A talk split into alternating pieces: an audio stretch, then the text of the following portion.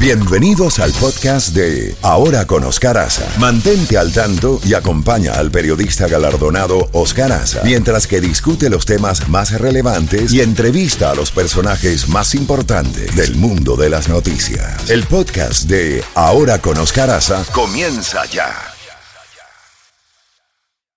Bueno, 8 y 36 minutos y ya tenemos pues eh, la, la, suerte, el privilegio eh, de tener a Juan Guaidó, eh, presidente encargado de eh, Venezuela, presidente de la Asamblea Nacional Legítima y a quien agradecemos enormemente su participación en el programa. Bueno, tenemos muy buenos días y bienvenido Juan Guaidó. Tenemos aquí la noticia del día que son los resultados en las elecciones de Bolivia. Vamos a empezar por ahí.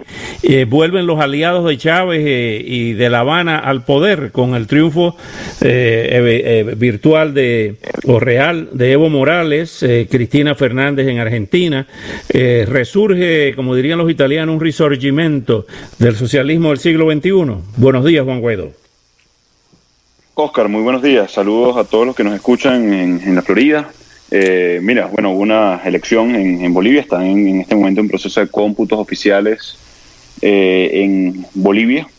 Eh, la presidenta interina Áñez adelantó vía Twitter un posible resultado. En definitiva, bueno, esperar que sea la, expresión de los bolivianos la que determine el futuro a través de luego un gobierno de transición que organizar elecciones libres. También la OEA observando ese ese proceso. Eh, yo creo que lo, eh, de nuevo, eh, en el caso Venezuela, hoy a través de una dictadura, hoy un régimen violador de derechos humanos, señalado por delitos de lesa humanidad, terrorismo, narcotráfico, bueno, la, la, búsqueda constante de la transición de elecciones libres también guía esta lucha. Esperemos entonces lo que va a ser el resultado oficial.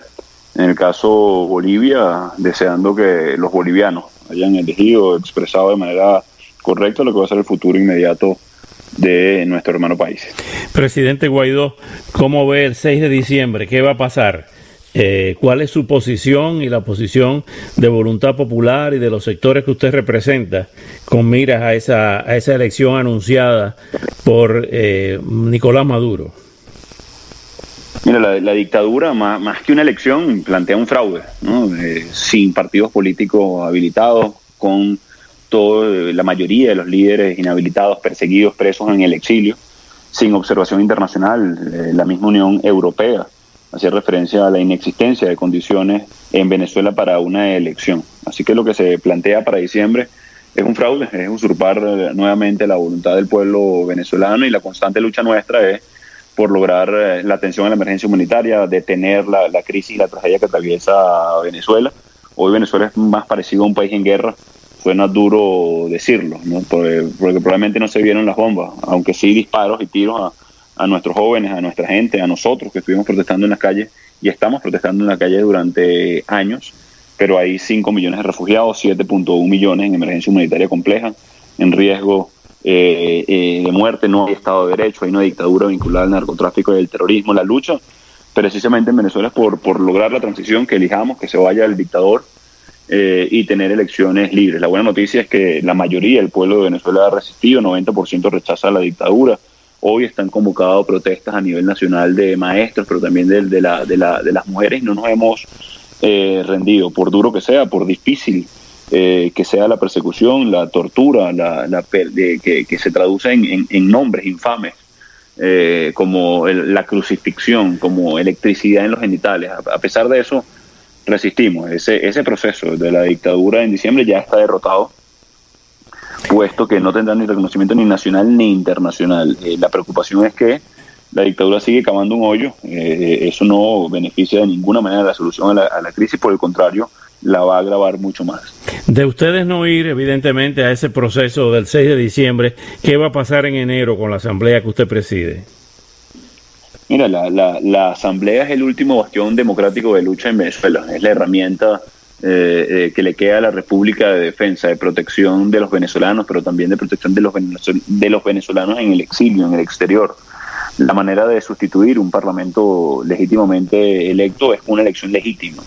Entonces, eh, hasta que exista una, una elección, vamos a seguir en, pie de lucha. Eso es una discusión además en curso en, Venezuela, el mejor mecanismo para eh, representar a la República en, ese sentido y no perdamos de vista que el objetivo de la dictadura, por cierto, expresado así en lo que fue el Fact-Finding Mission de la ONU, es aniquilar a la alternativa democrática. Ese es el, objetivo de los dictadores, como pasó en Cuba, como, como intenta eh, en Nicaragua Ortega eh, o en otras latitudes del mundo. Nuestra labor no solamente es resistir, sino plantear alternativas de solución real a la crisis que atraviesa el venezolano, eh, que pasa por una transición, que pasa porque se vaya, insisto, el dictador y tener elecciones eh, libres. ¿Qué va a pasar con Citgo? ¿Qué va a pasar con los bonos? ¿Qué va a pasar con el oro en, Gran Bretaña? Eh, ¿Qué va a pasar con el arco minero y las riquezas no renovables de Venezuela en manos de, ya es abiertamente reconocido, de mafias eh, militares y paramilitares en territorio venezolano? Acaban de matar a un general y a un sargento. ¿cómo, ¿Cómo ve todo ese panorama que muchos consideran dantesco? Sí, es dantesco, es peor que eso, Oscar. Te, hacía referencia eh, al inicio de la entrevista que, bueno, que hoy, hoy los indicadores de Venezuela, pero también la vivencia es como de un país en guerra, ¿no? Sin servicios públicos, sin gasolina en las principales ciudades del país, sin agua por tubería en el 90% de los hogares de manera constante, en fin la, la, la, lo cotidiano se ha vuelto una, una, urgencia, una emergencia, una tragedia en Venezuela. Simplemente cocinar. Muchas familias cocinan hoy con leña porque ni siquiera hay gas doméstico. Eso tiene un reflejo en lo que ha sido el, arco minero, la destrucción del Amazonas, el, desplazamiento de nuestros indígenas. Eso tiene un reflejo en la persecución, en la tortura, en el enseñamiento de narcotráfico del el dictador. Con respecto a los activos de Venezuela, que la dictadura hipotecó de manera ilegal, el caso eh, de Cirgo, eh, una, una, una, deuda eh, que contra, contrajeron con la excusa de renovar la industria petrolera, con la excusa de modernizar. Y bueno, vemos hoy un, buque petrolero hundiéndose en, el Golfo, en el oriente del país. vemos la destrucción completa de la industria petrolera, el riesgo potencial y la vulnerabilidad de la República en el exterior para poder defendernos de esas distintas deudas. Nuestro, nuestra, nuestra labor ha sido protegerlo como está hoy eh, protegido gracias a, una, a, una, a la FAC en este caso, para eh, una vez restituida la República, la, la, la, la, robustez que debe tener un Estado como el caso de Venezuela, bueno, poder atender cada uno de estos casos eh, en su justa medida, pensando primero en el venezolano, pensando en el desarrollo de Venezuela, pensando, pero también la, confianza que debe existir del mundo libre para poder reinvertir en Venezuela. Eso solamente va a ser posible en transición en este momento nos toca proteger, defender cada uno de estos casos que hace referencia, el caso de eh, eh y la deuda de Venezuela, pero también del, oro, que en ambos casos en este momento eh, está protegido, pero es una lucha constante, dado, insisto, lo, lo, que generó la dictadura en deudas acreedores al país. Retomando el tema de la delincuencia eh, uniformada y no eh, que nos remonta a la Venezuela del siglo XIX con los caciques regionales hasta que llegó la conformación del Ejército Nacional de Juan Vicente Gómez. Es duro citarlo, pero fue así. Eh, ¿Cómo piensan ustedes enfrentar esa estructuración de esas mafias regionales que eh, tienen terrenos como si fueran repúblicas independientes? Se, se produce una especie de atomización de lo que debería ser la fuerza pública. Sí, es, tal cual, así como lo como hace referencia, eh, principalmente en la frontera, pero incluso en la capital del país, en Caracas. Hay, sectores incluso impenetrables por, por el aparato represivo del régimen. Por ejemplo, el caso más famoso de la cuota 905, que hay lo que llaman en Venezuela un PRAN, que es el líder eh, eh, armado de la, de la, comunidad que no permite que entre, por ejemplo, las fuerzas de seguridad. y constantemente hay incluso enfrentamientos y, no entra. Y bueno, imagínate hoy en la frontera que está el ELN, disidencia de la FARC, eh, eh, a veces amparado por el mismo por la misma Fuerza Armada ah, Nacional. Eso deriva de, la ausencia de Estado de Derecho, eso deriva de eh, que la dictadura se ha aliado con estas mafias para tratar de generar algún flujo de caja. Este dinero sale en oro contrabandeado, lo que hemos denominado oro de sangre, eh, también pasa en la frontera eh, eh, con Colombia, en la frontera con Brasil, con oro. La moneda local se ha desaparecido, el bolívar está desaparecido, está destruido. Cuando la inflación se cuenta por miles en, Venezuela, la gente tiende a, protegerse en moneda fuerte. en el caso del oriente del país, principalmente dólares o euros, en el sur del país con oro, en la frontera con Colombia con pesos colombianos. y eso simplemente beneficia a, esta, a estas mafias. pero la verdad es que ya hoy ni siquiera la dictadura tiene, tiene control de este territorio, sino que tienen que aliarse con bandas irregulares. La solución a esto no solamente es un gobierno de emergencia nacional, es poder eh, restablecer el Estado de Derecho y la Constitución en, Venezuela, fortalecer de, cara a una transición a la, Fuerza Armada leal al país, esa soberanía, eh, contar con respaldo internacional eh, para poder abastecer y reapertrechar, no solamente de moral, a una Fuerza Armada que debe contar con el respaldo institucional y no simplemente eh, de delincuentes para la, el sostenimiento de una dictadura un día más eh, en el poder. la dictadura de Maduro no cuenta sus éxitos en, que hoy eh, tenemos mejor tasa de alfabetización o detuvimos la violencia um, doméstica o que ya no hay hambre en nuestros niños, que por cierto un tercio de nuestros niños hoy tienen desnutrición crónica ya en este momento con lo peligroso para el desarrollo no solamente de ellos, sino del país incluso. Eso no le importa al régimen de Maduro, que llegue agua a las casas, que tengamos eh, eh, excelentes jornadas de vacunación, eso no le importa. Yo su único eh, objetivo hoy es permanecer un día más usurpando funciones. Por otro lado, nosotros no podemos medir el éxito de ellos de esa manera, por el contrario, tenemos que ser muy contundentes en, no solamente en enfrentarlo, sino también plantear soluciones que existen en este momento en eh, eh, Venezuela, pero pasan sin duda por salir de la dictadura. ¿En qué medida ha afectado lo que representa Juan Guaidó eh, en la estructuración de un frente amplio, sólido contra la dictadura de Maduro? La actitud de algunos de los miembros de esa asamblea y eh, también de sectores de oposición que han aceptado las reglas de juego del madurismo, para llamarlo de alguna forma, de ir no solamente a esas elecciones, sino de hacer una especie de oposición a la medida. ¿En qué, en qué medida, valga el pleonasmo, la redundancia, afecta la posición de ustedes a nivel nacional y a nivel internacional, creando a nivel interno desazón, eh, muerte del entusiasmo o disminución del entusiasmo y a nivel internacional confusión. Y lo acabamos de ver en la conformación de el, nuevo, la nueva Comisión de Derechos Humanos de Naciones Unidas, donde se escogió a Venezuela de la de Maduro eh, en, esa, en esa comisión y veintitantos países que apoyan al gobierno de Juan Guaidó votaron a favor de ese reconocimiento al gobierno Maduro.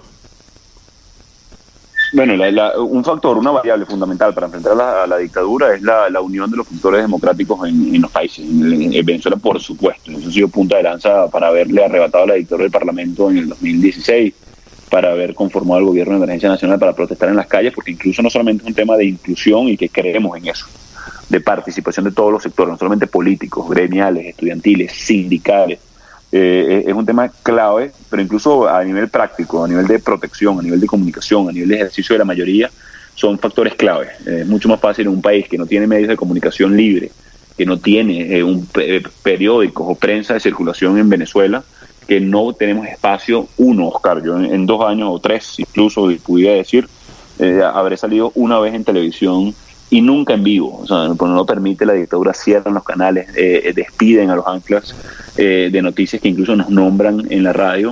El factor unión, unificación, tiene que ver también con la organización, con la comunicación, con las convocatorias, con la protección de nuestra gente.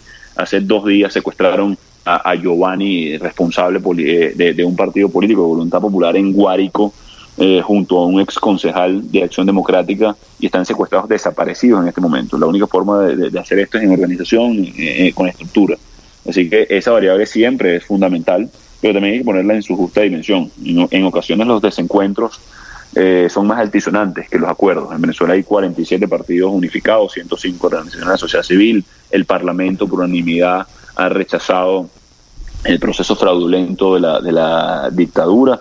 Y, es una tarea de todos los días también, construir consensos, construir eh, eh, eh, alianzas es una tarea diaria, una tarea constante, sobre todo cuando tenemos una, una dictadura persiguiendo, cuando incluso cuando se logra en Venezuela alianzas perfectas o casi perfectas, bueno, a la semana, Oscar, tienes a tres nuevos detenidos, algunos exilados, incluso asesinato político, como el caso de Edmundo Rada, que hace el líder en Petare, concejal de la parroquia más densamente poblada de Latinoamérica, no solamente de Venezuela. Eh, fue asesinado por la dictadura. También eh, el caso de Fernando Albán, eh, o los militares que se atrevan a disentir, como el caso del capitán de corbeta Costa Révalo. No solamente es un tema de voluntad a lo interno, que es una construcción constante, pero incluso el, mecanismo de actuación de la dictadura, que es constante a la, aniquilación de una alternativa, a la cual no solamente hemos resistido, sino hemos avanzado y hoy vemos a, una dictadura raquítica de alguna manera, sin, grandes alianzas internacionales, un proveedor caro de gasolina como el caso de Irán, vinculándose a grupos terroristas y narcotraficantes para poder subsistir un día más, lo cual los hace estar señalados por delitos de lesa humanidad y nosotros constantemente en ese proceso eh, de, unificación, de articulación, por más altisonantes que sean algunas diferencias que puedan mostrar líderes. Finalmente, ¿qué buscaba Borrell en Caracas en una especie de gestión secreta? Mira, eh, yo creo que en definitiva lo que lo que buscan todos, ¿no? una solución a la crisis, al, conflicto, ¿no? Una, elección realmente libre, presidencial y, parlamentaria. La novedad de la misión que, recientemente visitó a Venezuela fue que, bueno, que, incluso nosotros nos enteramos apenas 24 horas antes de, su llegada, ¿no? Eh, de manera sorpresiva. Eh, esa fue la, la, gran diferencia con esa visita que enviara el, alto comisionado eh, de Relaciones Exteriores de la Unión Europea. ¿Cómo salimos de Maduro y cómo se sale de Maduro y de esa mafia militar?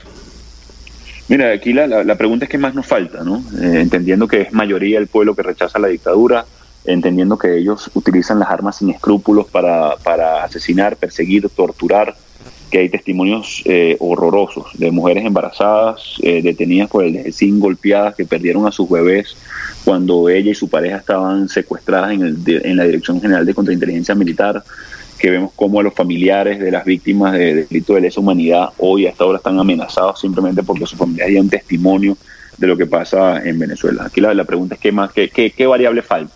Hay que mantener la presión internacional. Yo creo que hay que, hay que hacer reflexiones altas, en voz alta, eh, de hoy en pleno siglo XXI como es un régimen actuante, señalado por delitos de lesa humanidad, que está eh, eh, golpeando, maltratando no solamente a una población desarmada, pero también a la región, poniéndola en riesgo, en, emergencia. Bueno, ¿de qué nos sirve hoy el, la, Carta Interamericana de los Derechos Humanos, el Tratado Interamericano de Asistencia Recíproca?